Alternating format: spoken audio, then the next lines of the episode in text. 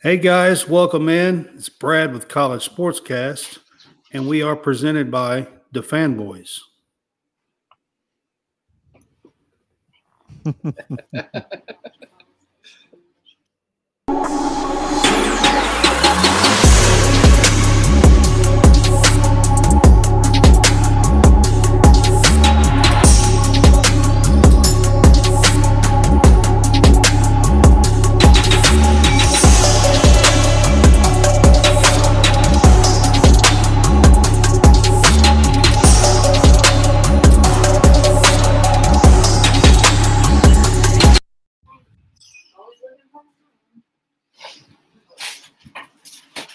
Jim, this is where I make fun of him because he's, he's delayed. he still do- he still can't see it yet. And no, no, he still haven't seen it yet. Told you this this this is the fun part. Oh, here we go. He's about to see. See? There it is.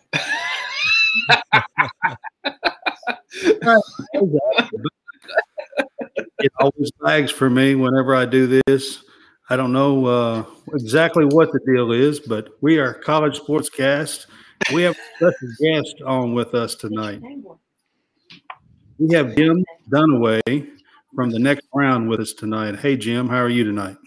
I'm doing fantastic. Uh, apparently, from uh, the history of the show, you'll hear this one on Friday, but I'm doing great. this is this is true. yes. It does have a little bit of lag when I play that video. Yeah. Are you in Alabama or are you in a place that doesn't have high speed internet like Arkansas? Where are you? I'm in Kentucky, actually. Kentucky. Um, okay, that's close. Yeah, yeah, yeah. We're Jim not. I'm not. TV in Kentucky. Did you? Not? Yeah, You did. Yeah. You I did. I worked Okay. in Lexington, Kentucky for for two years uh, during the Rick Pitino years of Kentucky basketball. That was uh, that was my job was to travel was a around fun one man time. band Kentucky basketball. Yeah, the Pitino's, Bombinos, and the two years they were not eligible for the Right. NCAA tournament coming off probation, but where Pitino really built the legacy, um, the foundation of what Kentucky basketball would become under him. Uh, was those two years, and it was a fun time there in Lexington. I learned a lot, and I learned that Kentucky basketball fans and Alabama football fans are a lot alike. Yes. yes. they are exactly a a lot alike. I agree with that 100. percent I'm a diehard Kentucky fan. Been in Kentucky all my life, as far as born, raised, bred Kentucky fan. So, um, and then I I actually moved to Alabama and lived in Gulf Shores for about five and a half years. Um, and so I know a lot of Alabama fans as well, and they are a whole lot alike. I agree with that statement a hundred percent. Yeah, the the one thing I think you you would find is that you have uh, fan bases that um, feel like they should be contending not just for the SEC championship every year, but for a national championship every year. Uh, and sometimes it's you know it can be hard being those fans because you look at other fan bases that find joy and uh, that seems to be very simple enjoyment of the game whether it's a win over a rival, an upset of a Kentucky or an Alabama football, and they just seem like it's the greatest thing in the world. And you never understand when you're one of those fans at Alabama or Kentucky that you're like, how come it's so easy for them to enjoy the sport? You know, making it to the Sweet 16 or the Elite Right. Eight and being happy about that. Kentucky fans Yep. would get upset whenever they would lose. And in football for Alabama, oh, if you're if you're not playing and winning a national championship, there's some kind of disappointment. We've lived that uh, our whole lives as Alabama fans in this state, and I'm sure Kentucky basketball fans, especially especially recently under Calipari, feeling a little bit of the Yep. same way. You're absolutely right. Um, you know, the last three seasons has been way off of Kentucky standards. It's not even close. So, you know, you're right, Kentucky fans. I mean, we expect to be competing for a Final Four at the at the minimum. You know, at least competing and getting close every single year, and we just haven't been able to be there the last three. You know, not even close the last three years. Yeah, and that's going to be Um, hard because it's been it's been Alabama and Auburn uh, football schools, if you will, that has sort of taken Yeah. the place of Kentucky in basketball, and I can imagine how hard that is to swallow. But if you look through football history uh, in the SEC too, there's been times when Alabama, you know, spent the years between Gene Stallings and Nick Saban wandering right. in the wilderness, and you know, eventually Kentucky basketball will be back, just like Alabama football always eventually comes back as well. Right. Yeah. I mean, you know, Calipari does have a great class coming in for next year, and there's a little bit of hope around now. Um, you know, now that the season's over for us and and and stuff uh, for next year, but we'll see.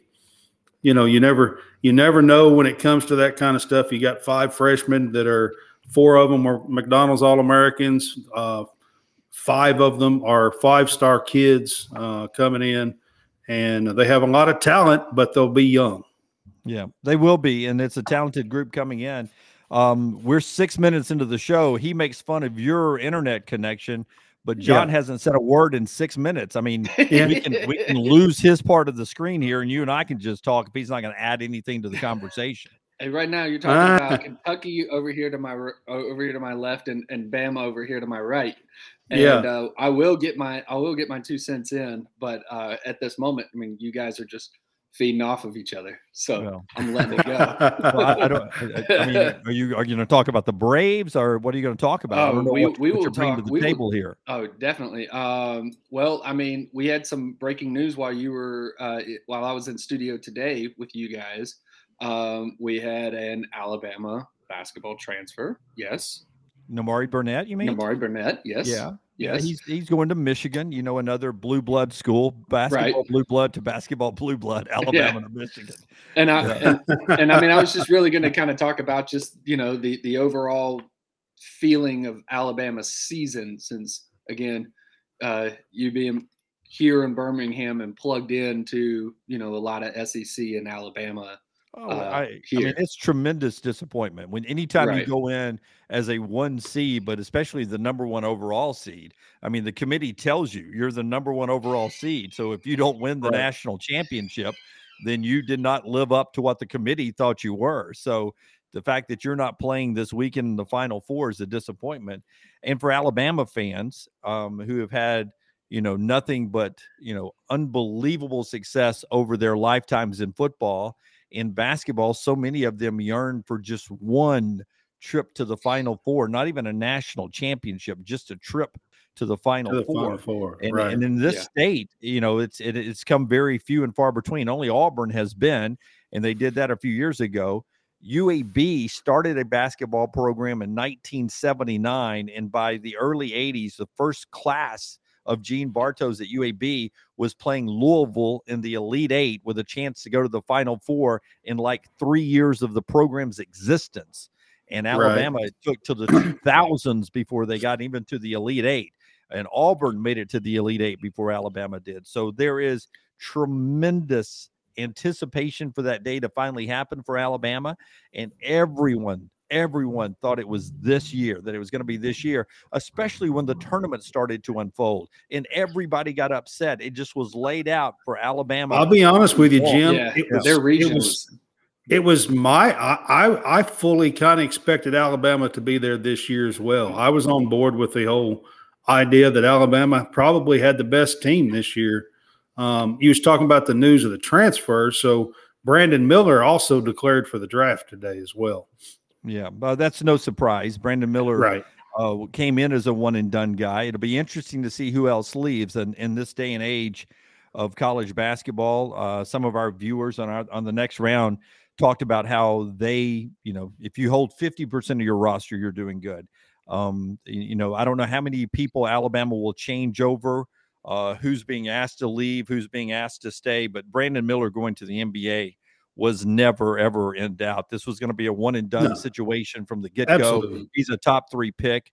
Um, and the the bottom line though is Um, Brandon Miller was the team's best player. They go 11 deep, but he was their best player, and he did not play his best basketball in the three tournament games. He was scoreless. Absolutely not. Yeah, very average in the second one, and in the third one, really uh, six turnovers. Didn't score a lot of big buckets. Didn't hit any three pointers of value. So it was a disappointing tournament for Brandon Miller, and that sort of reflected how Alabama ended up.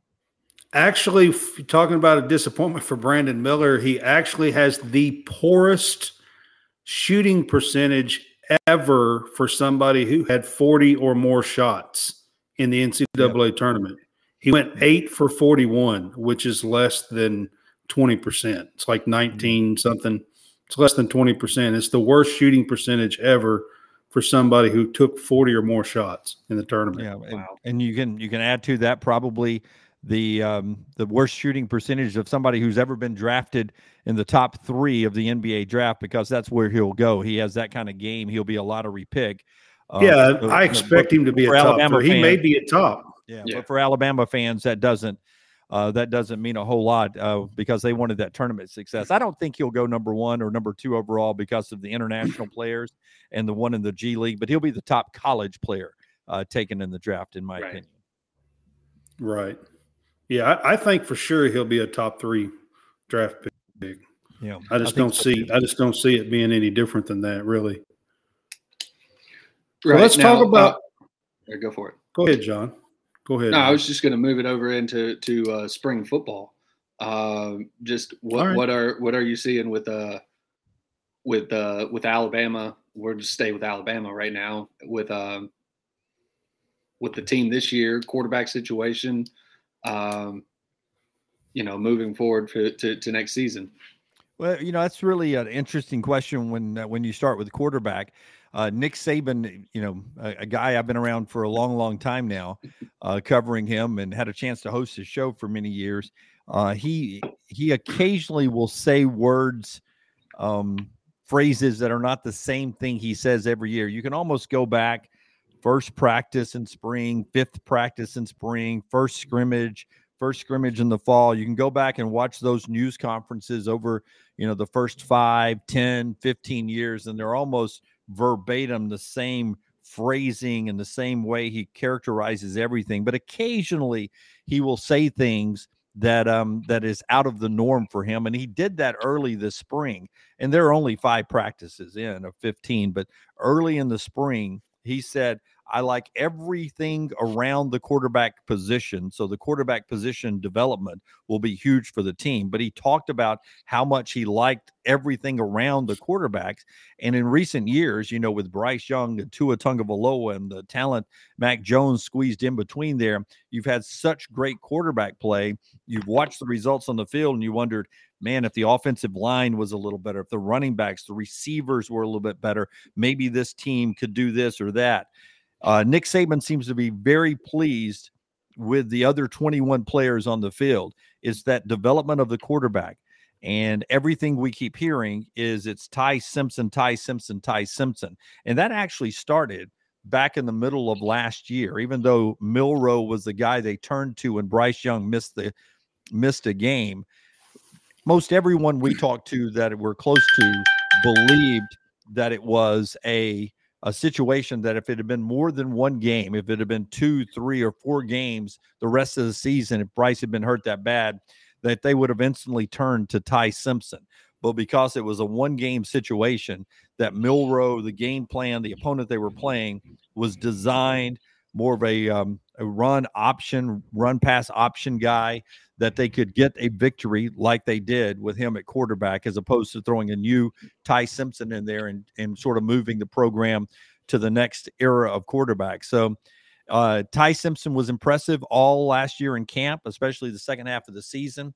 And it looks like he is the guy to beat as they work through the final 10 practices. Okay. And, and, you know, so, you know, they lost not just young, they're going to lose Will Anderson as well, you know, um, who was basically the heart and soul of the defense last year. Um, of course, Bama's got five stars galore everywhere. So I, you know, I fully expect them just like everybody else does down in Alabama that we were talking about, you know, to return to form. Yeah, and and that is true. I mean, you're losing another top five first round draft pick and Will Anderson. Uh, but what Will did last year um, was, you know, his stats were not the same. His wow plays were not the same as they were the year before. But that's because he was drawing so much attention on every yeah. game plan. I mean, he was a double team, triple team machine. Um, people uh, were were focusing on Will Anderson. I was really surprised that Dallas Turner did not have a bigger year last year than he had, or some other players, To'oTo'o, uh, in them. So I'm excited to see what Dallas Turner does this year. I'm excited about some of the young, younger guys, and I'm really, really excited about you know who takes To'oTo'o's place in the middle and some of the names you hear coming out.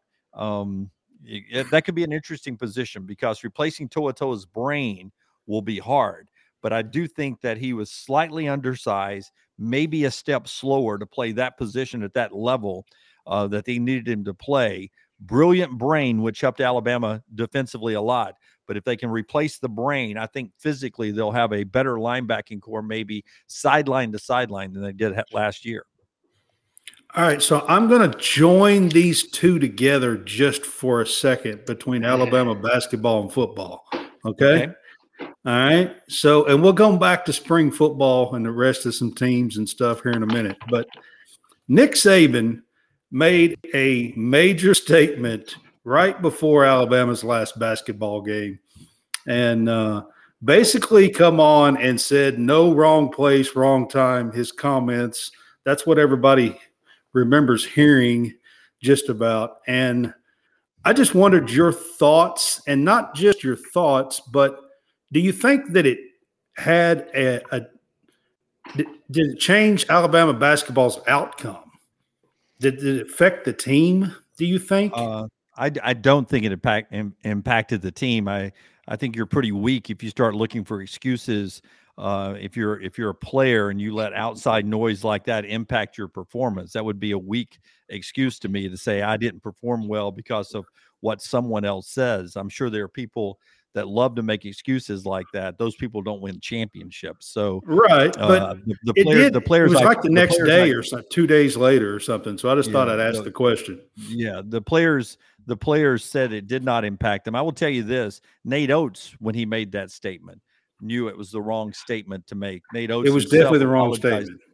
Uh, apologized two days after that, after the South Carolina game, the first chance he was back in front of the microphone, he said, "Man." That uh, you know that was basically the wrong statement. I shouldn't have said that. Um, wrong place, wrong time was the wrong thing to say. For Nick Saban, that guy is so focused on everything he's talking about, and that's how he disciplines and teaches his players. Is there's no such thing as the wrong place or wrong time. You got to be responsible for who you're surrounded by. But he makes those statements talking about his football program, his players, his discipline, the situation that he was dealing with when it comes to the arrest of Tony Mitchell, of uh, I believe it was Tony Mitchell, um, the player that was arrested in yes. Florida. He was speaking specifically to that case with no implication or outside um, direction at Nate Oats. The the thought that Nick Saban somehow was um, upset with Nate Oats for the way Nate Oats was handling his basketball program could not be further from the truth. Nick Saban this year uh, came to more basketball games than he's ever come to. Most of those were after the preliminary hearing that mentioned Brandon Miller's uh, part of that process that night. He showed up at the Kentucky game and the Arkansas game, not sitting in his seats, which are way away from the camera angles, but was sitting with Greg Byrne near the court, right next to the bench, where he could be on camera a lot. Even walked onto the court to shake hands with John Calipari if Nick Saban didn't like the way the thing was handled by Nate Oats or by Greg Byrne, he would have never put himself in the middle of that situation. He would have never have been the life raft for the program like he was by showing up at those games. So for a lot of the national media who tried to make that as a uh, shot by Nick Saban at Nate Oats, uh, they they just don't show up and watch uh, the the way those two interact, and they don't show up and watch uh, how Nick Saban came to the games when he usually doesn't come to the games. He's usually doing other things and doesn't come to a lot of basketball games. He was sp- specifically at those games during that period of time to show his support for Nate Oats. Uh, there's no problem between those two guys. Right. Yeah, I mean, I don't think there was either, and I really agree with you. That's the way Nick Saban handles his program, his players, and I really think it was just him talking about his player and the Mitchell guy that was arrested. But I think a lot of the national media and a lot of the people just kind of ran with it because Nate Oats had said, you know, wrong place, no wrong time with Brandon, um, and probably shouldn't have said that. But um, you know, but anyway, since you were coming on and you're close to the program, I, I wanted to bring it up and and oh, it's no problem bringing it up. I, I know I had a wonderful time this summer. I had a chance, and, and a lot of your viewers and listeners may not know this, but I had a chance to uh, host a um, an event for the World Games where we were honoring all the big businesses that had contributed to the World Games in Birmingham, and the dinner was uh, basically a, a, a one-hour conversation on the stage with me hosting Nick Saban and Nate Oats. So I had a chance to hang out with the guys in the green room. They rode over together. They rode back to Tuscaloosa together. They were great friends, and we had a wonderful time that night where we talked about everything. Uh, really about both of them growing up, their childhoods, uh, the things they were similar with each other, and uh, their friendship's a lot stronger than um, than than a lot of people try to make it out to be. Yeah, absolutely, and that's the that's one reason why I wanted to bring it up with you on our show and kind of talk about it. You know, um, for for us as well, because I know you have some insight and that other people don't have. So no, no, absolutely. I don't mind the question at all. I just wanted to make sure uh, that I gave you the the the opinion yeah. of, that I had there. I I will right. tell you this though. Uh, did are you asking if you had asked me? Um, did the did the the incident, the murder that happened in January, and everything that happened from that point, did it impact that basketball team? You know, there's no way of telling, but it was a long season and it was longer when you have off the court issues that are going on. It's a long basketball season anyway. I right. mean, UAB plays tonight. Uh, they're 29 and 9, so yes, 38 games. So you're talking about you're playing right. 38, 35, 38 games. Uh, right. When you when you it's a long season, you're together for a long, long time, and when you have that incident going on, it's a wear and tear on a basketball program when you're mm-hmm. away from that, when you're away from just the X's and O's and the winning and losing, having to deal with that. So yeah, there is a chance that that could weigh on a team over a period. Yeah, and time. I don't. I don't, I don't Nick really. Saban's comments did. Yeah. Yeah, I don't. But I don't think throughout the season, John and I, you know, and a few guests, we've talked about the this incident, the murder incident that happened, and everything. And during the season, I didn't really, you know, I kept saying I haven't seen any signs that it really affected them on the court.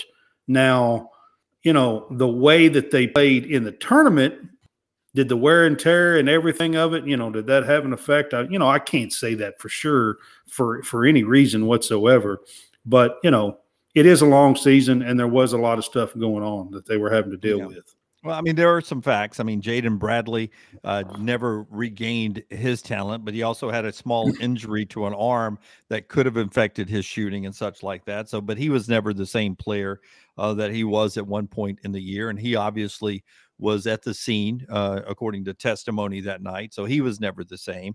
Uh, and Brandon was erratic uh, down the stretch. He was more erratic after all this became public and he became a focal point than he was before that. So that's right. those two things that you can just look at the stat sheet and say, all right, those two guys who were, you know, mentioned in that preliminary hearing, uh, they did not perform as consistently as they did before that.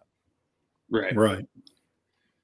Now, I agree. I'm, I'm, I'm getting ready to switch again. We're going to be end up switching, going back and forth between basketball and football. But we did we did have a football question where you were talking about quarterbacks and talking about you know that that the plan or that that Ty Simpson was the one that that uh, that seems to be kind of leading the race or or uh, ahead of the game right now. Um, talk about the new coordinator, Tommy Rees and the job that he's got you know the work that he's got cut out for him, and then uh, just what kind of development or what what what you see in or what Saban sees in Tommy Rees at Alabama. Well, I think I think the best thing Tommy Rees brings to the table is the ability to get Alabama um, to the next level of uh, their next chapter of a style of play. They were a team that grew from a very um, physical Uh, not that they were run only; they threw the ball a lot when AJ McCarron was the quarterback. Uh, they threw the ball a lot uh, with Jake Coker, and uh, you know that national championship year. But when you eventually got to Tua Tagovailoa and then to Bryce Young, uh, between that Mac Jones, you had such a great receiving core and great quarterbacks that you get away from some of the uh, DNA of what Nick Saban believes in. Uh, enter Tommy Rees, who's a guy that's going to bring uh, to the table, um, you know, more of a tight end into it, maybe more of a physical running game. Still throw the football a whole lot because you have a talented quarterback and some talented players at the receiver position. But I think you will see a lot, a lot more of a running game and an offense that resembles more Jim McElwain than it does Lane Kiffin. It'll it it will be more Jim McElwain uh, than say it was Steve Sarkisian. And for some Alabama fans, that'll uh, take some getting used to. Um, but if you remember what it was like in 2011 and 2012, uh, you probably will like that. But they're not they're not going to shy away from throwing the football. That's just what football is nowadays. But uh, this team has struggled in recent years to line up a third and one and just get a yard uh, right. sometimes. And that wasn't the case in 2011, 2012, 2015 during those championship years. And they're going to get back to being able, uh, if needed, to get a third and one or a fourth and one situation. And they're going to build that in and the character and the DNA. They're going to put that in the recipe and cook it up here this spring and mm-hmm. have it ready to go next year. And that's what Tommy Rees brings to the table. Um, he is more uh, as I said, Jim McElwain than he is more of the recent guys. And he's young, so he's a great recruiter. And to me, that's where Nick Saban always starts with his assistant coaches. You have to be great recruiters and then great on the field, but you got to be able to recruit first. And Rees uh, is really good at that. He's not too far removed from the game. He's a really well respected guy who develops quarterbacks. He's exactly what Ty Simpson uh, would need being developed. And I don't know how many people know this or not, but when Rees was at Notre Dame, he was the main recruiter. Wait for it for Ty Simpson during his high school recruitment, trying to get him to come to Notre Dame to be the quarterback at Notre Dame. He All spent right. a lot of time going to visit Ty Simpson, watching Ty Simpson's high school games, built a relationship with him. So he already has a pre-developed relationship with Ty Simpson, uh, which is going to, you know, sort of fast start their uh, relationship. Right. Absolutely. Yep. And then uh, in our chat here, we've got uh, Anthony Weeks uh, who has asked the question, "What do you think about Garrett Riley's offense and uh, uh, install what he's going to install over at uh, at Clemson?" Well, I, w- I would say two things about Garrett Riley's offense for, or, or the hiring of him at Clemson. One, I would say, you know, good for Dabo because Dabo went outside of his immediate circle uh, to try to make Clemson better, which is yes. is uncharacteristic yes. of Dabo um, and he's trying to you know bring some fresh thoughts and blood into it. The other thing I would say though is Max Duggan the reason Garrett Riley looked so good last year, or was it really Garrett Riley's plays? How many times did Max Duggan go Braveheart and lead that TCU team to victory and just run through this is true. the uh, run through the enemy and try and try to lead TCU to victory? So Klubnik, I think, can do that. I think Klubnik's a better quarterback than Duggan is, but Duggan had a hell of a year last year, and uh, he was able to um, make Garrett Riley look good. I mean, looks fine and dandy that you got a Riley. Uh, Lincoln's out at USC, so Garrett Riley right. looks like he would bring, you know, a lot of good knowledge in X's and O's. But I'm not ready to crown Garrett Riley a fantastic offensive coordinator yet, uh, because he did it with Max Duggan, and I've seen other coordinators and head coaches look good with a player who has a special year and then they go on to not be the person that uh, we thought they were going to be. Right. Yes. I just yeah. wanted to, to throw that one out there just because we do have our, our we do have a, a, little bit of a Clemson following over here. So we wanted to make sure that we did touch well, I'll tell you, I, I, grew up in Alabaster, which borders Pelham. So the Swinneys and I go way back uh, to Summer League Baseball. and when Dabo was in Tuscaloosa, we've uh, we've been friends. We text occasionally, and I, he does a tremendous job. Um, and you know, it's unfair to say that Clemson, you know, they're and to be questioned that their program has fallen off um, is it's fair because it was so good. But you know, degrees of falling off is what we're talking about here. They Right. D- Dabo and Clemson are getting the same treatment that Alabama gets, right? Because they were at the Right. same level with Alabama. So, okay, Alabama hasn't won a national championship since 2020. What's wrong, right? You know, Right. Clemson hasn't won a national championship since 2018. What's wrong? Oh my God, we haven't won a national championship in four seasons now. What is wrong? Uh, everybody can't win one every year. There's other Yeah. people that's got to win one. Uh, Right. everybody's, oh God, can Ryan Day coach? Can he win the big one now at Ohio State? Ohio State's been pretty good. They just haven't won a national championship since 2014. Ryan Day's never won one. I don't know if he's going to win one, but he's a pretty darn good coach. All of a sudden, Right. Jim Harbaugh's winning. Uh, everybody can't win. Kirby Smart's got a machine going. He's won back to back and can be the first guy ever to win three in a row. But you know, the Dabo's program is pretty good at Clemson. He still recruits really well. I wouldn't be worried about it if I was Clemson. No, I agree with you. Now, since you brought up Kirby Smart, uh, you know, at Georgia, so you know, what's the outlook? Do you think they've lost a ton of players to uh, going to be to the NFL the last two years? They did go back to back. They're losing Stetson Bennett. Um, you know what? What do you think the outlook is? Is the perception of them being the the number one team next year is that fair? Do you think? Uh, oh yeah, it's absolutely fair. I mean, they, they are what Alabama was in 2011 or 2012, or pick a period of time since Nick Saban's been there. When you look at it on paper, who else are you going to put number one if it's not Georgia? And you're going to talk to me about losing a quarterback in Stetson Bennett. Well, how about I tell you, they they got a quarterback that's more talented than Stetson Bennett. Now, does that mean they're going to win a national championship? It doesn't. Stetson Bennett won two of them. Uh, Yeah. The next guy may not be uh, a national champion. I will tell you, Mac Jones won a national championship as quarterback. 100%. I mean, you can poll 100 people and they will tell you Bryce Young was a better quarterback than Mac Jones, but he has zero national championships for it. So you can you can improve at that position, right? Right. And and still not be national champions. So I actually think Georgia's going to have a better quarterback than Stetson Bennett.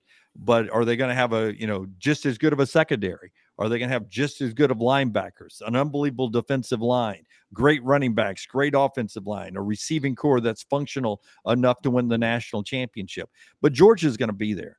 Uh, we, we're playing one more year with the divisions, with the old schedule. That that schedule for Georgia this year is easy peasy. They're they got they got is. 11, 12 wins without even really sweating this thing. You can book them in Atlanta. Uh, the Tennessee's taking a step back. There's nobody else in the East that's going to scare them. Kentucky may be better with Liam Coen back. Shane Beamer's doing a wonderful job at South Carolina. They're still building at Florida.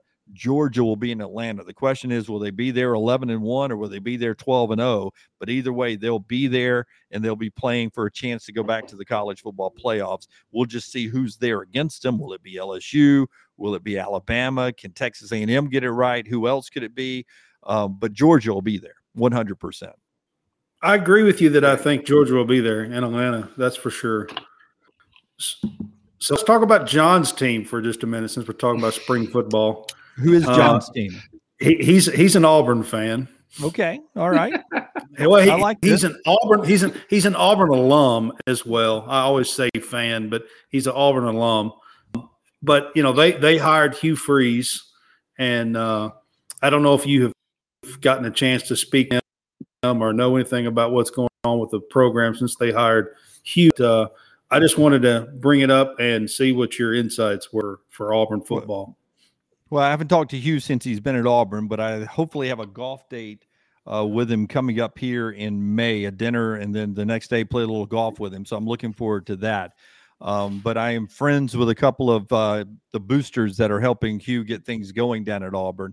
And the first thing I'll tell you about Hugh Freeze is that he will improve the roster at Auburn, which is needed. That roster had slipped down to where, other than Vanderbilt, you probably uh, couldn't find a weaker roster of, of personnel in the SEC um, than than you had at Auburn. So you you just didn't have the the Jimmies and the Joes on that roster that compared. I mean, you're talking about trying to win a championship or win a division or go to a major bowl game when you're having to play the likes of Georgia and Alabama.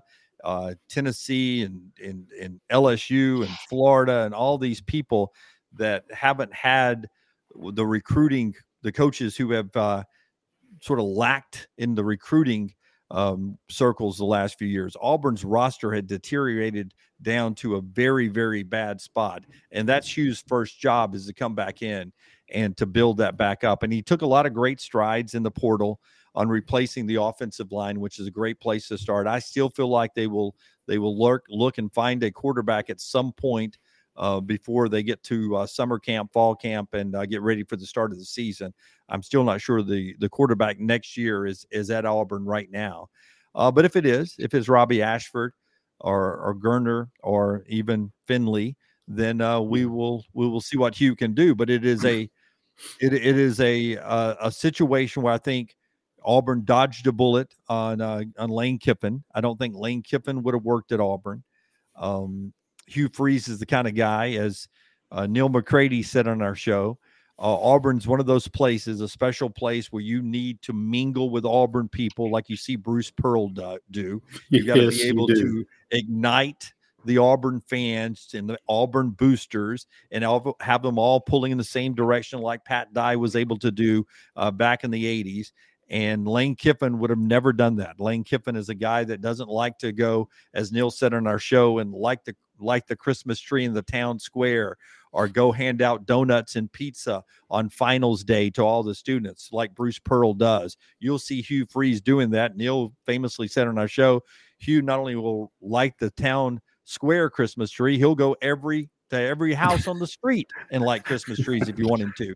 He's so a team, he's a team builder, and that's what Auburn needs. And Hugh Freeze is perfect for that. He'll build the infrastructure up. He'll get the recruiting right. Uh, and then he's a dang good football coach too. He calls a great game. Uh, he's uh, he, he's got a good offensive plan. He's good with quarterbacks. He's built a really good coaching staff. Um, but the guy can recruit. Uh, he'll sell the mamas and daddies and get those kids he, in there. He can definitely recruit. he can, and that's where it's all yeah. at. And you know, I think Nick Saban would even tell you that that uh, at times um, he and his organization um, they are they, they may not have been the best X's and O's coaches over the last 15 years, but they've been dynamic at recruiting. And that's where it starts. If you go to battle with the best players, you got the best chance of winning. Got to coach them up after they get there. And Nick and the staff does a great job with that. But you got to have great players if you're going to be a great football team. So you got to put a premium on recruiting, and Hugh Freeze will do that.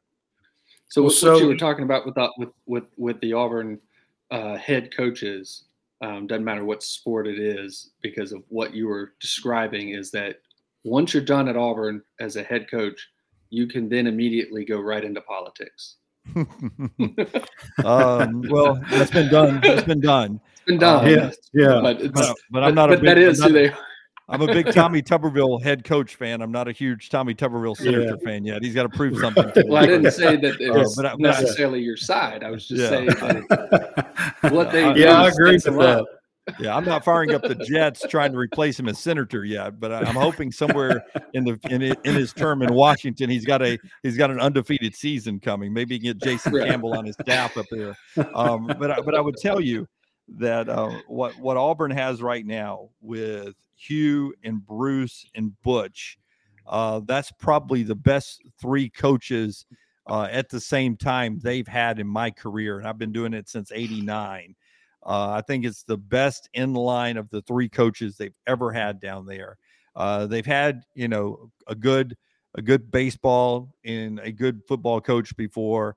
Um, Bruce is probably their first good basketball coach they've had. Cliff was good for a bit, but then maybe football was lagging or baseball was lagging. To me, this is the best Auburn has been in all three sports for a long time. The question now, can you keep them all? Can you keep them all happy? And can you keep everybody pulling in the same direction? I think the next five to 10 years is going to be really special for Auburn. Right. And I, I right, agree because so- I've, I've, I've, I've watched that you know, for a long time. And I do agree with that statement right there that this is the best that it's been in a long time. For all well, Jim, I'm going to run off of something you said. You said you thought Auburn's um, the players, the, the you know, had fallen off probably more so than anybody but Vanderbilt. But uh, Florida the last year or two has lost a lot of talent and doesn't have the kind of players and talent that they have had as well. Um, you know, they had a first year coach last year, and I just wanted to kind of, um, you know, talk about where you think they are going to be in the East, kind of the last year of the East. Well, I mean, Florida is in a, a, probably for Florida a low period of time as far as their roster as well. But Billy Napier is switching over the entire roster to uh, his style, so it's sort of a transition time, getting out um, Dan Mullen's players and bringing in Billy Napier's players. Remember that team was really, really good in 2020, and they played Alabama as close as anybody during that right. national championship season. That team in 2020 was in the SEC championship game, and if we were in an expanded playoff, uh, Florida would have easily been into a 12 team playoff. And um, if they'd have won that game that night, it would have been interesting to see where they would have been in the college football selection process. Uh, so they're not too far removed from having a better roster uh, than say Auburn has had over the last few years. It's it's been a beat since I think Auburn's been really, really top of the SEC good. Um, but for Florida, there was a lot of transfers, though. Yeah, yeah, absolutely, absolutely, and that's what yeah. you got to live in, live with. And Billy Napier yeah. approaches things a lot different than Dan Mullen. Dan Mullen wasn't as big a hard ass as Billy Napier is. Billy Napier is cut from the cloth of Dabo Swinney, of uh, Nick Saban, having worked right. with both of those guys, and he's trying to build um, a program put in his foundation. If you go back to Alabama's first year under Nick Saban, uh, there were a lot of players that didn't hang around or were not asked to hang around after Nick Saban got to Tuscaloosa, and they didn't have the portal. they'd had the portal back then. I, I can only imagine what would have happened that first spring when Nick Saban got to town uh, after Mike Shula. If, if there had been a portal where you could leave one time and play somewhere else, I just I don't know how many people would have hung around in Tuscaloosa uh, when Nick Saban because it was it was night and day. And that's what it was with Billy Napier and Dan Mullen. So to see so many people leave, that doesn't surprise me at all.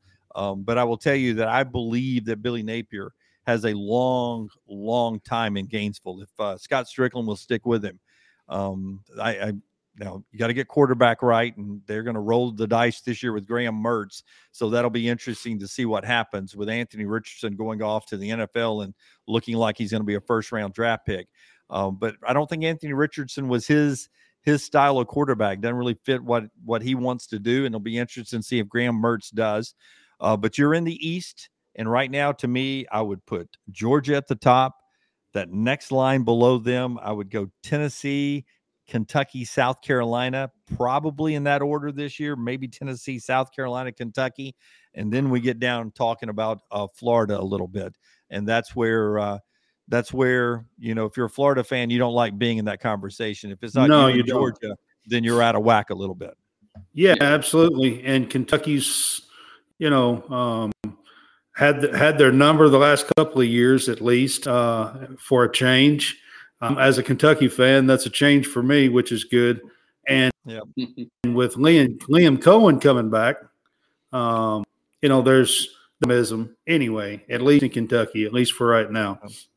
Well, I mean, and I can't remember his name right now, but the offensive line coach who came from Kentucky to Alabama, um, he, has been tremendous. Nick Saban, yeah, Nick Saban loves him because yeah. he's you know recruiting you know athletic 300 pound you know offensive lineman he's coaching him up and getting back uh, to more of a physical style of offensive line play which is why he's a good offensive line coach absolutely and and Saban absolutely loves him so and yeah. he's a good recruiter too so that's uh yep. that's been a win for Alabama and I think that's where Kentucky fell off a little bit last year I didn't think their offensive line uh, looked the same. It didn't look like Kentucky's offensive line like they've looked over the last two O line coaches they've had there. And it'll be interesting to see if they get back to that um, that style of play. And if you get a little bit more protection, I think you got a quarterback that'll quickly make you forget Will Levis. And I think Devin Leary from NC State is a guy that can, you know, can make Kentucky look really, really good this year.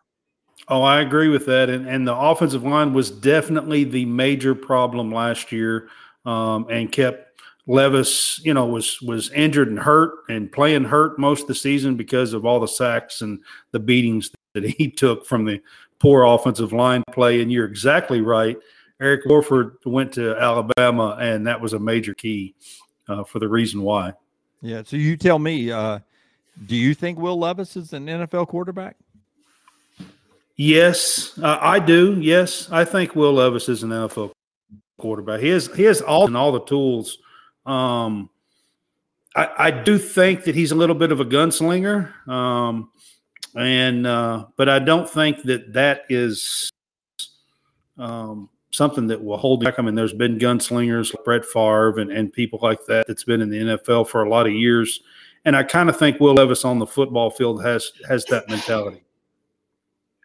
Yeah, I've heard I've heard a lot of I've heard a lot of that that he's been you know more compared to like a Josh Allen, and Josh Allen took a few years before he got to where he was where he's at now. It didn't didn't happen overnight, and I wonder if that's something that that that whoever gets Will Levis will will be patient and do something. And and it's really hard to be patient if you get them in the first round or in the, the first few picks of that you kind of. He's working with Jordan Palmer. He's right. working with Jordan Palmer right now, and Jordan Palmer is one of the best, uh, you know, uh, quarterback coaches that there is. So we'll see. We'll see if he can get him, uh, you know, straightened out just a little bit, and and and you know, not qu- have quite so much of that gunslinger that I like to call it, uh, you know, mentality.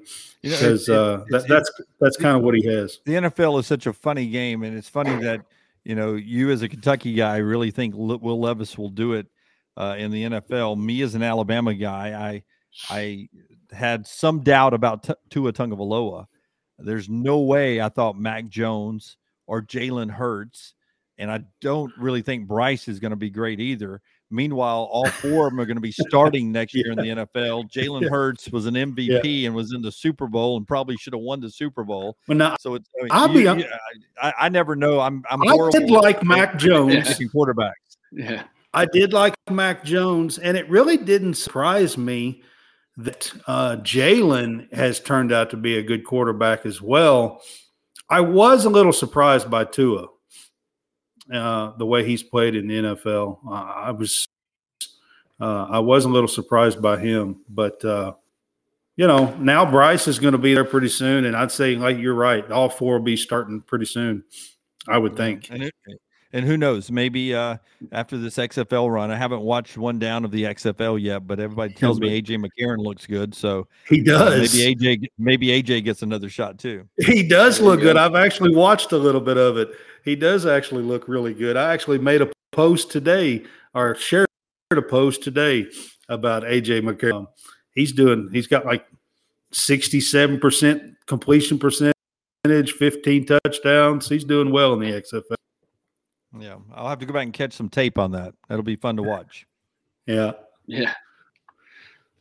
Uh, while we're while we're talking right now, I've been uh, kind of keeping up with the uh, the UAB North Texas has just uh, started, and North Texas has started out with a uh, they started out with a, a 7-0 run. It is now 10 to two North Texas uh, over UAB early on in the game.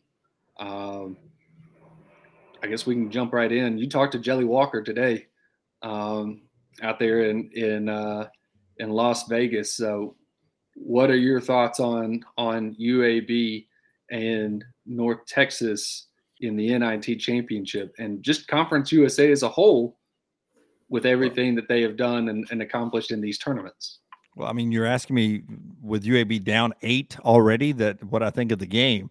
Uh, that seems like that's unfair. well, it's not looking uh, it's not looking good, but you know, well, doesn't mean that it can't flip hopefully there's still probably what I don't have it on, but it's probably 36 minutes left to go, so maybe they can rally back uh, yeah. and close the gap. I I listen. Conference USA's had a wonderful uh, run here in the postseason, uh, but I'm not going to come here and uh, on here and sugarcoat it. I don't think the NIT should exist.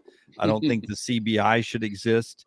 Um, we put 68 teams. We're about to put 90 teams uh, into uh, the NCAA tournament when we expand the tournament again uh, and that's going to happen sooner rather than later.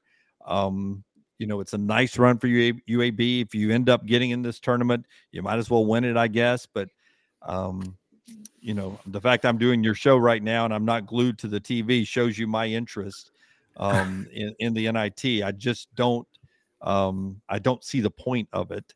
And, um, you know, I guess it was big in the 50s or the 60s, um, but I'm an it old was. guy I'm an old guy and it's never been that important to me.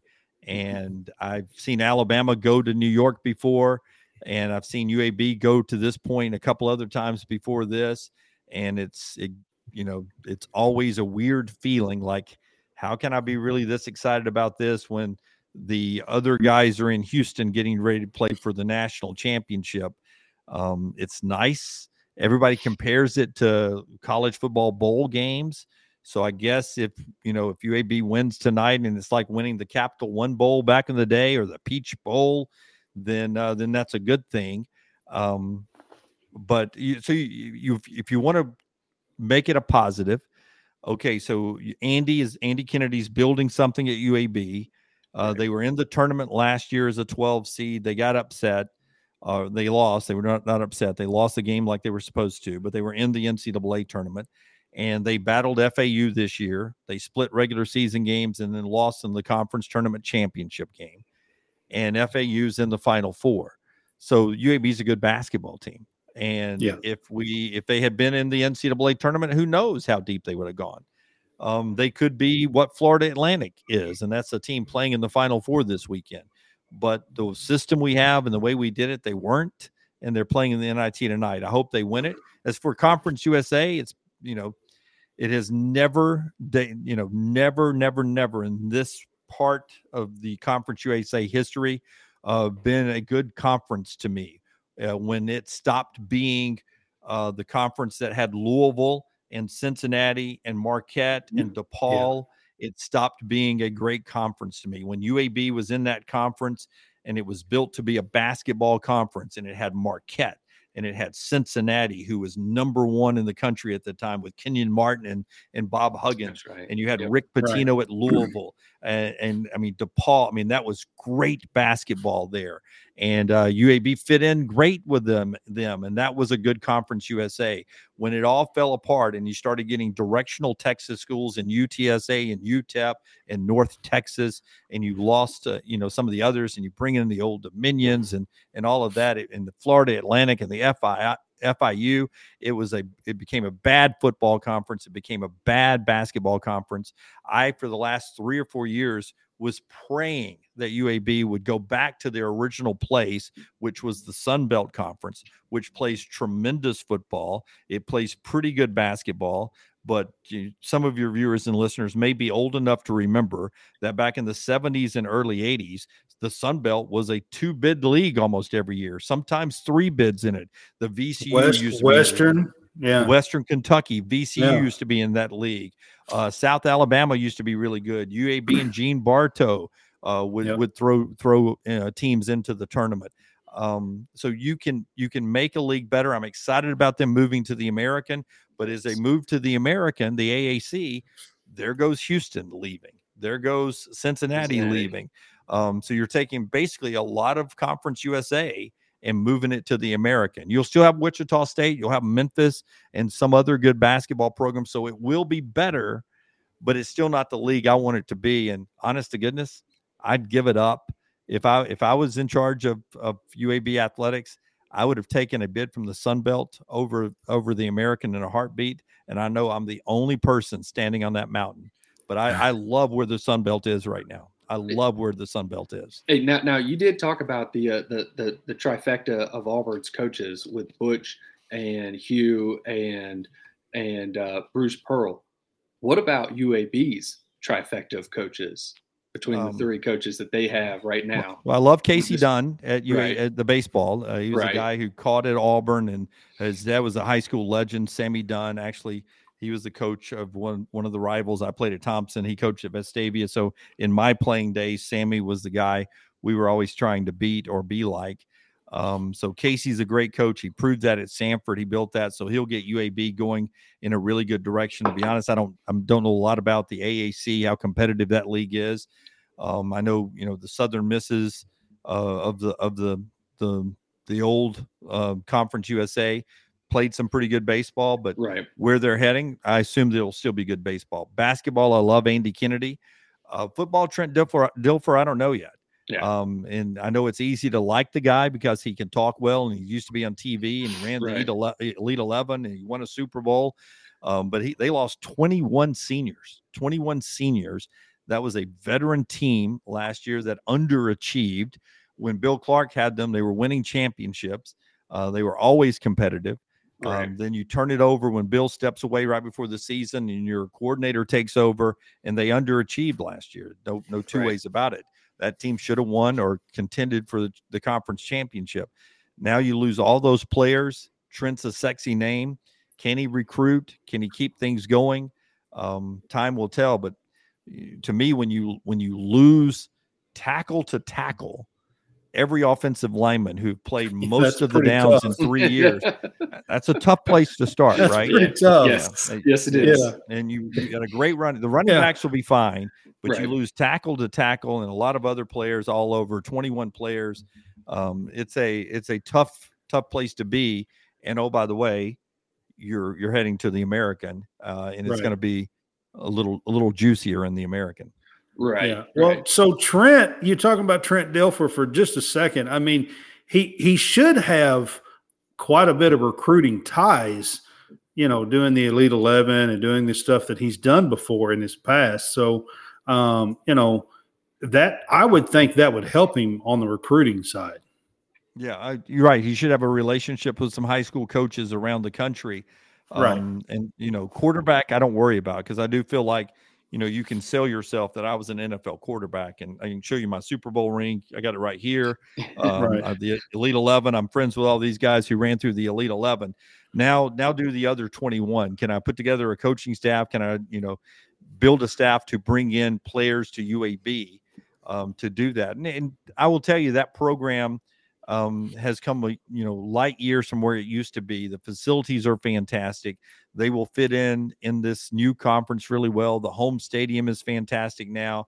Um, I just worry about, you know, this hire and whether or not Trent Dilfer can um, can can make this work, and especially this this first year. It's not. my question isn't how good can this team be it's how bad can this team be this year?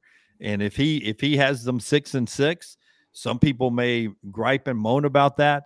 To me i would say whew if i'm a uab fan if that's as bad it's gonna as it's gonna be six and six we're in a good place. If we're seven and five or you know eight and eight and four whew, what a great job. Give him conference coach of the year at that point. Yeah. moving Yeah. to a new league and losing that many players, transition and coachings and coaching staffs.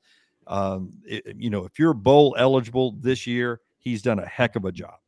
What Right. about four? What about four wins? Then, then all of a sudden you're like, okay, how can I stop from this becoming a trend? How is this not?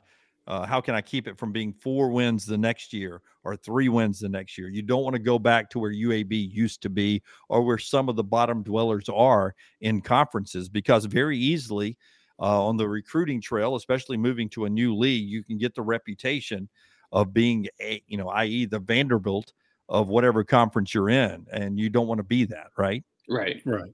Hey, K- Kentucky understands that one when it comes to football. You know, and and I think everybody's had their turn in the barrel where you've been near near the bottom, right? right. You don't want to be there. It's just how long are you going to be there? And Right. If- and UAB, you know, it'll cycle around. They'll have a bad year at some point. You just don't want it to turn into um, what what defines you as a program now that you've built yourself into such a great place. Right. Uh, since we were Yeah. talking, um, UAB is caught up. They have now taken the lead in the under 12 media timeout. I believe it is 15 12 UAB. So Oh, they look have, that. uh, yeah. Imagine that basketball, a game of runs. How about that? Yeah. Imagine.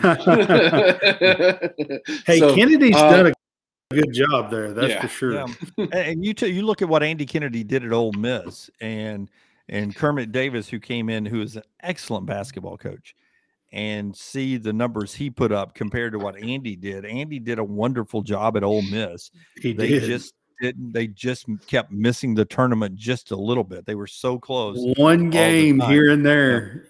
Yeah. Yep. And it and if if Andy Kennedy was at Ole Miss doing what he did back then in this SEC, because remember when Andy was there, we struggled as a conference to get three bids, to get four bids. right. We weren't turning out eight bids.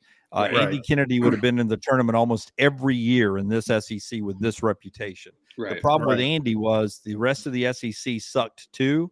So his wins didn't count as much as the wins you get now. The fact that Mississippi State was in the tournament, albeit a play-in game, um, you know, you had Missouri in the tournament.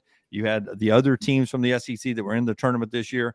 Andy would have been a tournament team every year at Ole Miss if the rest of the league had been as good as it is right now. Right. I agree with that statement because he he he always had Ole Miss hair almost every year. You know, just outside of it. Um, I think he made it maybe once or twice while he was there to the tournament, um, but most of the years he missed out. Yeah, he was really good in the NIT. I was about to say, he's an NIT yeah. guy, right? Yeah, yeah, yeah. Hey, that's where he's now. right. Yeah. Really good NIT. Yeah, he did. That's, that's right. what I was doing. I set you up for that one. Set yeah. Yeah. you did. Look, Brad, if you don't know, yeah, you did. Jim here drives, drives, the, drives, the, bus. He drives yeah. the bus, and he's able to drive it right where he needs to put it. He can park yeah. it. Yeah. You know, that's what that's what right a good point guard it. does. I that's set right. you up that's there. right. He sets, it, he sets it up. Yeah, yeah, that's true. But uh,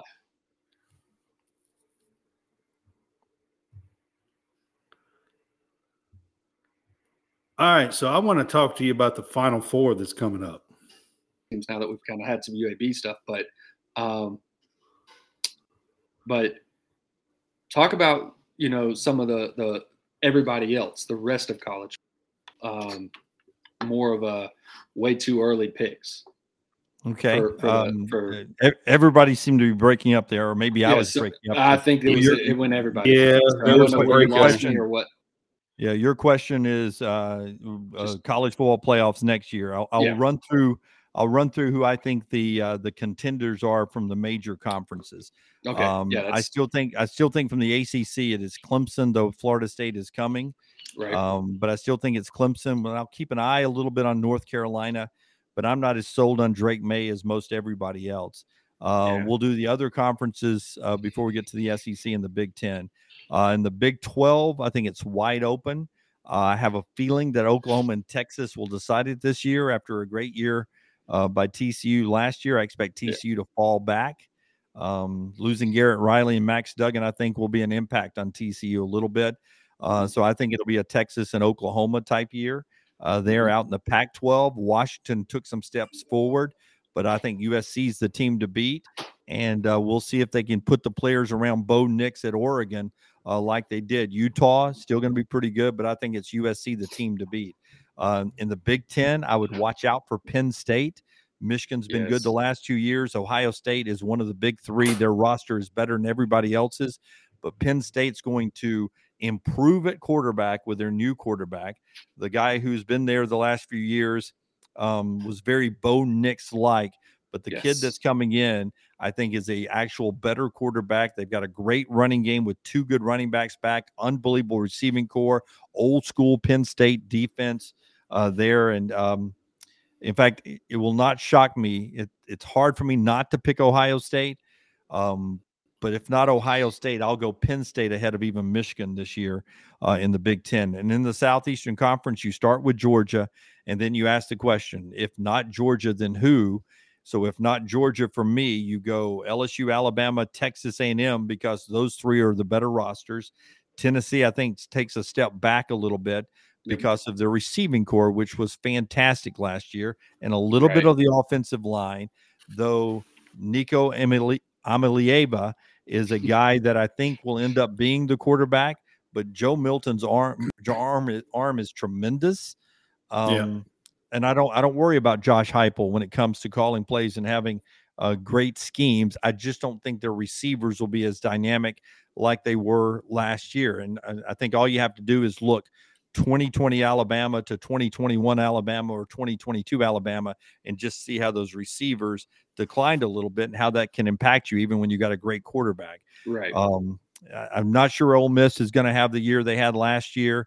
Uh, getting back to nine wins will be tough for them. Uh, Zach Arnett is in a tough situation because he can't play Mike Leach's ball in Starkville. So I don't expect a lot from them. Hugh's building at Auburn. South Carolina has done tremendous things, but I just don't think they can get to the point where they're contending. Same with Kentucky. Great for Kentucky, but not enough to get into a playoff conversation. So if you ask me right off the bat here, I would say USC is in uh, as the Pac-12 champion. I would say Big Ten champions in Ohio State and or Penn State. Uh, SEC champions in. I would say Georgia or LSU, and then the other one will be either a second SEC team or a second Big Ten team. So my four right here, subject to change, I probably would go USC, USC, Ohio State, uh, Georgia, and Alabama uh, in the college football playoffs. There we go. Can't really go wrong like, with that one. I mean, yeah, that sounds like a, sounds fair. yeah, yeah, and that sounds like four pretty good teams this yeah. early. But, but L- LSU is really, really good. They are. And, they uh, are going to be good. Yeah, they are. They are good, and they were in Atlanta last year, and I expect them to be better. Um, but for some reason, I just, you know, maybe I'm too close to the forest to see the trees, but I, I don't think Alabama's done yet. Right. Yeah, I don't think I don't think Alabama's done yet as far as being at the top. I, I, I really don't. As long as you got Saban there, you got a chance. Yeah, but it'll be interesting. Yeah. It'll be interesting because you know I do think bringing Bobby Petrino in the College Station can help solve some issues. Uh, he's a tremendous coach. I want to see how that relationship plays out. Uh, but Brian Kelly's a great coach, and uh, he will get one uh, sooner rather than later. And uh, you just you just wonder, you know, is it possible that maybe it's it's LSU and Alabama that LSU and Alabama have such a great year that you know whoever wins the SEC championship game that the other team from the West that didn't go uh, is in there. But the, but see what it is. This is the last year of the four, right? It goes to twelve right. after yeah. this, and then that's when it really gets interesting. Yeah. So we we're we're part of the, the fan boys, and they're a lot of them are from South Carolina, so there are a lot of Clemson fans, and that and you know what what we're doing here, presented by, and uh, so quite a few people that think the Clemson might, you know, with Garrett Riley and and uh, you know might be able to get there this year.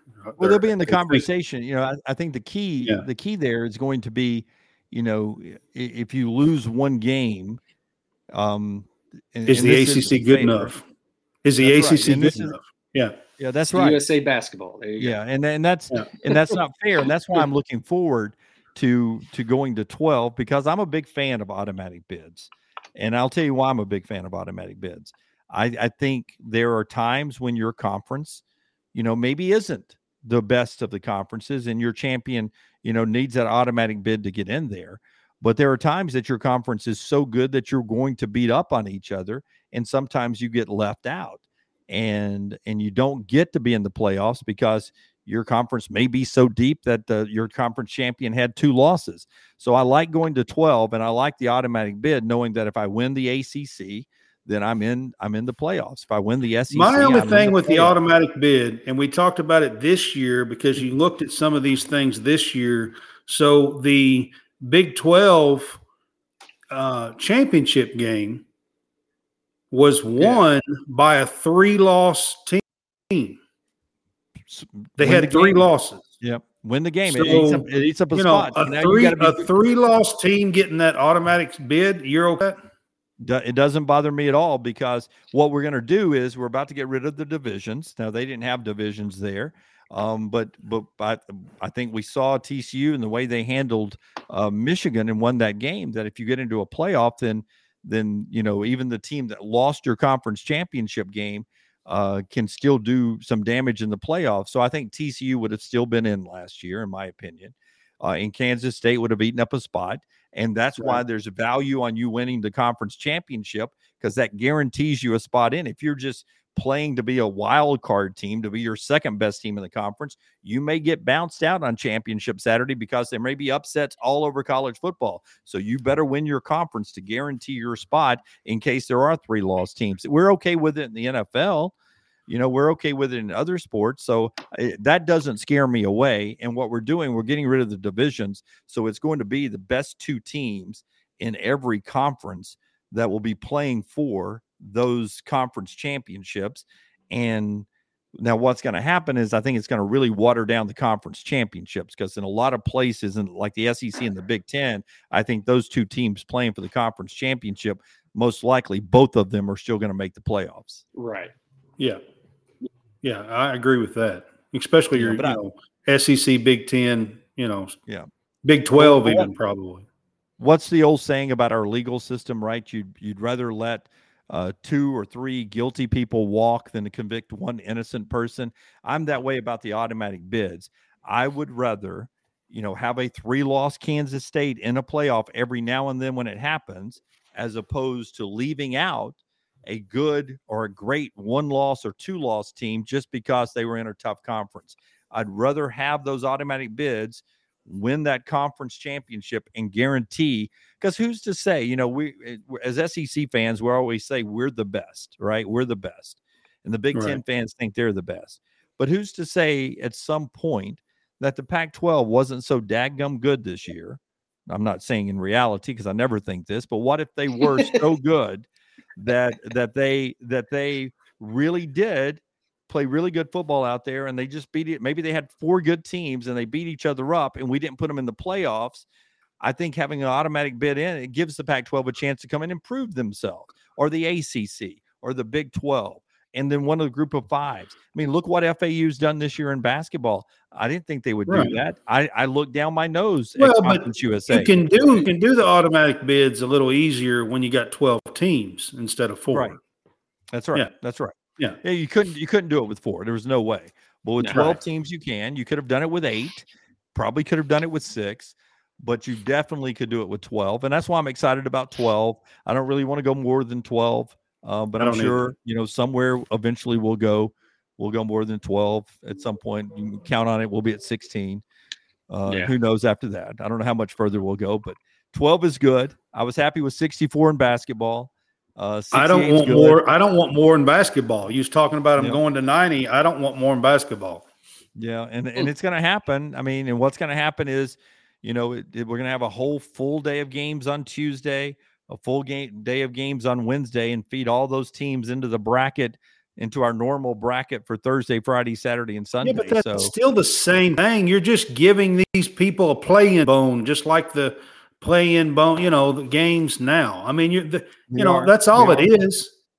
We and just completely wiping out production for America in that entire week as opposed to just Thursday. I mean, it's just a, you're giving them a bone. You're giving them a, a playing bone is all you're doing. Yeah. And that's what and that's what the, it will be because you you do and your point is is that somehow we've got to and, and this may sound silly, but somehow we've got to keep that one sheet bracket of 64 teams that we all fill out um, that every you know yeah. people that don't watch basketball don't watch sports jane in accounting tony right. over in shipping they don't know anything about sports but engineering damn it, they want to put their ten dollars into the bracket and pick teams by who which mascot would beat up other mascots and which color. Right. And you know, somebody probably probably Joyce from up in accounting who had a friend who went to FAU probably is winning your bracket. Yeah. She had FAU in the final four. Right. But that makes billions of dollars in our country. And the bracket's not going to go away. So you've got to figure out a way to keep that 64 team bracket going on Thursday. And the only way you're going to do that is the play in bone, like you said, Tuesday and Wednesday. So one, one, one, one quick question about that. Yeah. Okay. So um, it, it's been that a lot of these, you know, different entities offer up a million dollars for a perfect bracket with the 64 team bracket. When you have 90 teams, do you think that purse goes way up? Well, I mean, they could they can they can make it a bazillion dollars. Yeah. I mean, the chance of getting it perfect, we've seen, and, and you're right. Um, yeah. We actually pay insurance. We pay insurance right to uh to guarantee you know protect ourselves yeah when we have the million dollar bracket right. so if it ever happens some insurance company will be paying that million dollars but you know we debate every year you know should we even pay the insurance because it's a few thousand dollars should we even pay it right. or should we just roll the dice yeah and every time we end up paying it because we don't have the you know what to, to lay it on the line the one year we don't pay the insurance be the one all of a sudden it'll be like chalk. Right. Everybody yeah. won that's supposed to Every, win yeah, four right. ones in the championship. Yeah. Right. Yeah. And um, that would be what happened. But we debate every time. Should we write the check for X many thousands of dollars to buy the insurance? And we do it every time. But we always debate it. We're like, man, why don't we just save that? You know, because it's a pretty chunk of money. Why don't we just save that money and and uh, right. not even right. you know just let's all let's all take a thousand of it and go go go to the beach or something.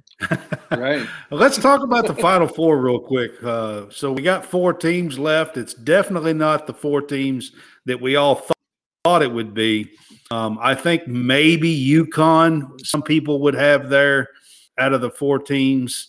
Um, but outside of that, the other three teams that's there with Florida Atlantic, San Diego State, and Miami, um, I do not think most people uh, would have would have put in their bracket. So, uh, what do you think about how how the the tournament's been and what the Final Four looks like?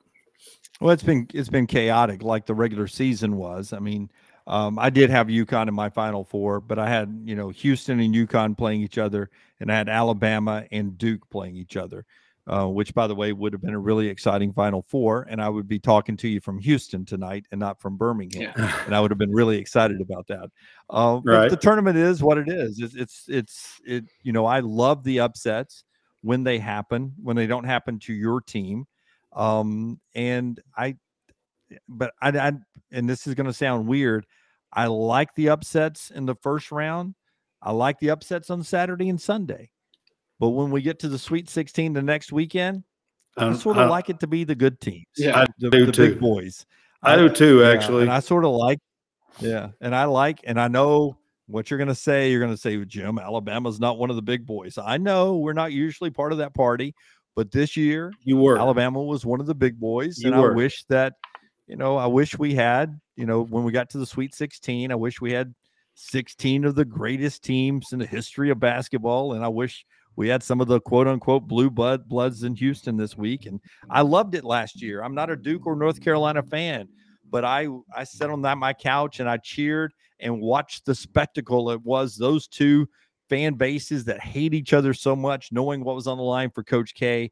It couldn't be better. You can't tell me that if we ever get to a playoff that Alabama and Auburn are playing each other, or Texas and Texas A&M are playing each other in a playoff, or Kentucky and Louisville in basketball. I remember the yeah. first time they got faced up with each other in the NCAA tournament. I do, I do too. Listen, I was a kid, I but I was I didn't there. grow up. You're right. I didn't grow up there, but my God, I watched it because I was like, oh my God, yeah. Kentucky and Louisville are about to play each other in the NCAA tournament. I've got to watch this. Yeah, you know, yeah, absolutely. Yeah, yeah. I mean, I got to watch it. Got to watch it.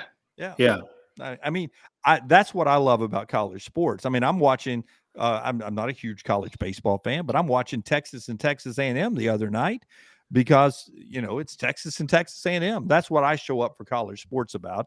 And when it's the Final Four, I enjoy I enjoy the big boys playing. I will watch it. I'm not going to be one of those guys that says, you know, I'm not going to watch it. Yes, the ratings will be down. Those stories will be bogus.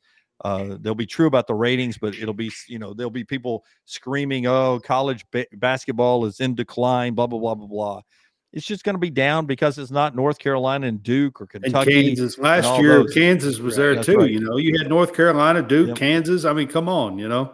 So yeah, it's it's fun, but uh, you know, truthfully, and I think a lot of people feel this way. I'd like it to be my team and then three other blue bloods, right? And then that right. way you feel like, oh, look who I'm now, hanging now out with. Now you with. feel legit yeah. you beat hey, them, right? Boys, how are you guys? You feel legit when you right. Yeah, it's like That's I right. want the best like, teams. like Auburn. I want the like, best like Auburn there. when they went to the Final Four. Auburn, you know, where they run through North Carolina, they run through Kentucky, they right. get there, you look around. Oh, hey, there's Tom Izzo, Michigan yeah. State. Yeah. Oh, Jim Nantz is over there talking to Virginia, and oh, over there talking to Texas Tech. It felt big because Izzo and Michigan State was there, and Virginia has got some history, and they were there.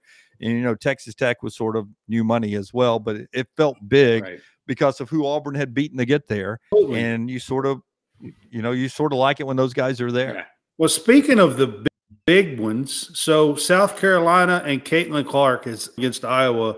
Um, and to me, out of all the semifinal games in the Final Four this weekend, if you ask me, in my opinion, the one that I'm looking forward to the most is Iowa, Caitlin Clark versus Aliyah Boston, Dawn Staley in South Carolina. And I and I know well, I mean it does if, if, if no, no, no. I'm watching it. I, have yeah. got it, got it circled to appointment television for me. And, and, and I know what you're saying. Even the men's semifinal games, that's the bigger game because mm-hmm. what you have is you have a dynasty in South Carolina and Yes. and they are what they are what Gino and UConn was. They are what Pat and Tennessee used to be, and back when I was a kid, what Louisiana Tech used to be. This is a dynasty that Dawn has going on at South Carolina, and it's Caitlin Clark who is the what appears to be the best player in the country Right. and it seems like a one person show against the dynasty and it will be great television you know what it reminds me of it reminds me of larry bird and little indiana state who bear, uh, uh, the only thing those other kids did at indiana state back in 1979 they inbounded the ball to larry bird yeah. right Yeah. Right. when larry would stop his dribble they would pass it to somebody else and then somebody else would give it back to larry bird and michigan state had magic johnson but they were a better team Right. that's what this is. There's Caitlin Clark and four people that are going to inbound the ball to her, taking on a dynasty in South Carolina. I think South Carolina will win it because team is better than one player, but she is fun to watch. So Caitlin Clark does have a center and a, and a big girl that's in there that that she feeds and gets a lot of assists to. Uh, but I agree with you. It it is Caitlin Clark's team, and you know it it, it reminds you of that one person team that sh- she does have a, few other players helps her along the way because dishes out a ton of assists as well. Uh, Caitlin Clark does. She is just really truly a special player and I'm just really interested to see how she does against lining up against Dawn Staley's and her dynasty, South Carolina and Boston and, and that bunch. Because, like you said, I mean, you know, more than likely, Dawn Staley is on her way to another, you know, national championship right now. They're undefeated. Yeah. Um, you know, and, and I and I think Dawn would be a great and- we've thought about this a couple of times over the years, whether it's with Gino at UConn or Pat at Tennessee. Um, I to coach the at boys. some, at some point, uh, you know, I'd love to see some team say, you know what, Dawn is good enough to come lead my program, Yep. and uh, you know, um, and I'm not saying at South Carolina, I'm saying anywhere. Just Yeah. say, all right, so let's go get the best coach available, Yep. and and and uh, you know, I think Dawn Staley is the best coach available. Let's go get Dawn Staley and see what see what she could do with our men's program. I It'll think be so, too. to see what she could do. I don't know if she would do it or not. Um, and I guess for some people, it would be insulting to even ask her, you know, why why would I want to go coach the men? I'm coaching the women right now. I, I get, you know, there's there's great satisfaction and great merit in coaching the women, and I understand that. Um, but I but I think Dawn Dawn Staley, there's certain people, right? Dawn Staley is one of them. I think Gino to some degree was one. Pat Summitt 100% was one. Nick Saban is one. There are just certain people that I don't I don't care what the sport is. I think that person could go coach another sport and still be just as successful Mhm. right? Surround themselves with people who may know the X's and O's of cricket or the X's and O's of ice hockey or soccer and still go out there and uh, and still win, motivate people and lead people uh, to win championships. And I think Dawn Staley's one of those people. I think Dawn Staley, you know, could assemble a coaching staff and be a great football coach. I think Dawn Staley could assemble a, a bunch of you know president, vice presidents, and such, and be a great CEO of a company. Uh, she is just a leader, and those people, it doesn't matter what they're doing, they're going to be successful. Right. I just wanted to bring up the girl. I, I didn't know, you know, you was talking about the blue bloods and stuff, and this year the men's program, uh, men's basketball, you know, is kind of went the other way. And you know, you're looking at the final four, and it's just, uh, you know, I've etched that game to watch. So I wanted to bring that up. Yeah, and and you know if it's if it's if it's South Carolina and LSU, because Kim Mulkey can coach as well. I mean Yeah. that'll be a heck of a national championship game on Sunday for the women. Oh yeah. It will be. It will be. Uh, it- it's a it's a very interesting uh, Final Four for the women. I think um, I'm I'm excited about watching um, the women just as much as the men, maybe just a little bit more this time because of, you know the Alabama I didn't get there, which I thought they were going to, and uh, you know you don't have UCLA, you don't have you know what I mean, like you know there's just some teams that. Uh, is kind of missing, you know, from the, uh, you know, as a Kentucky fan, you know, we're we're we're always looking for those blue bloods. You know, I guess you, if you're a Bama fan, you're kind of the same way. Yeah, absolutely. But you know, it's it's going to be April in two days, so it's football season down here. Right. right. Absolutely. exactly.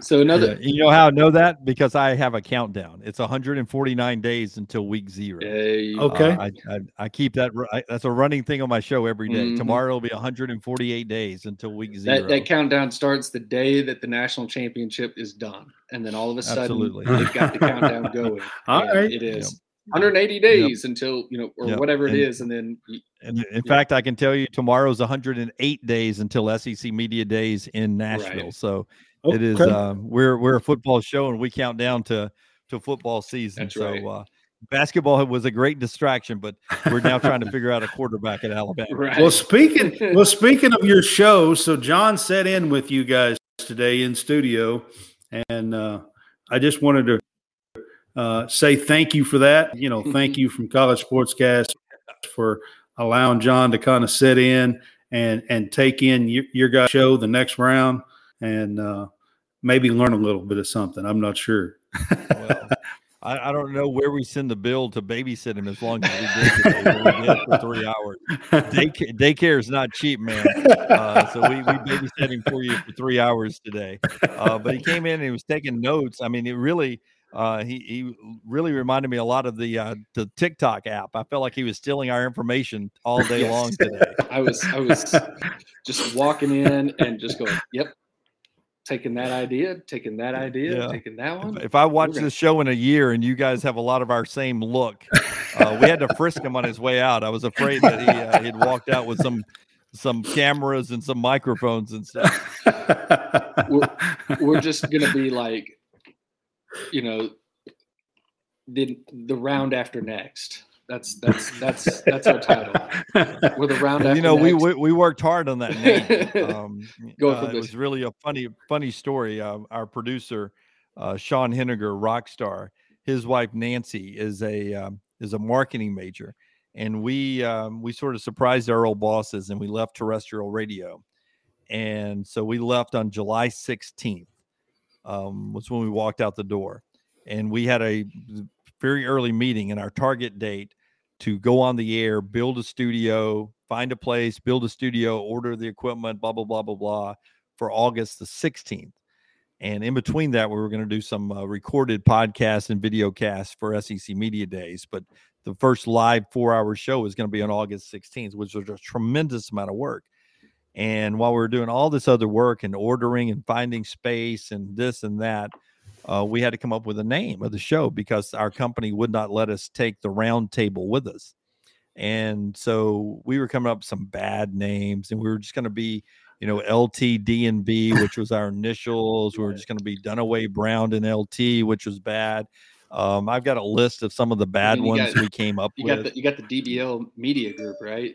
So you yeah, yeah, double down, Double which is the name of our media group. So we had launched that first, and that's DBL Dunaway Brown and Lance. Uh, DBL Double Down Media is what that stands for, which was our LLC. But we needed a name for the show. Well, Nancy, uh, Sean's wife, says, "Hey, um, let me uh, come in and do a pitch to you guys, a presentation." And we were renting out uh, office space and a uh, in a conference room. So we were like rolling our eyes, but my God, it's one of our core guys' wife. We got to listen to her. She comes in and you know, she says, Okay, it's five, five points, five sections I'm gonna make here. And we you could almost hear the whole room roll their eyes at the same time, like, oh, we thought this would be like five minutes. This sounds like it's gonna be 50 minutes long. Yeah. And, and it was about 30 minutes. And she goes through the process, and you know, people are looking at their phones and she's trying to figure out, you know, trying to teach us about marketing, blah, blah, blah, blah, blah. And we get to the last one, and she goes, Okay, the last thing is it's called blowing the holes in it. I'm going to write a show name up here, and we're just doing this as an example. And I want you to tell me all the things you don't like about it. And she wrote it down the next round. And we were like, Okay, that's it. All right, end of the meeting. And she's like, No, no, no, that's just an example.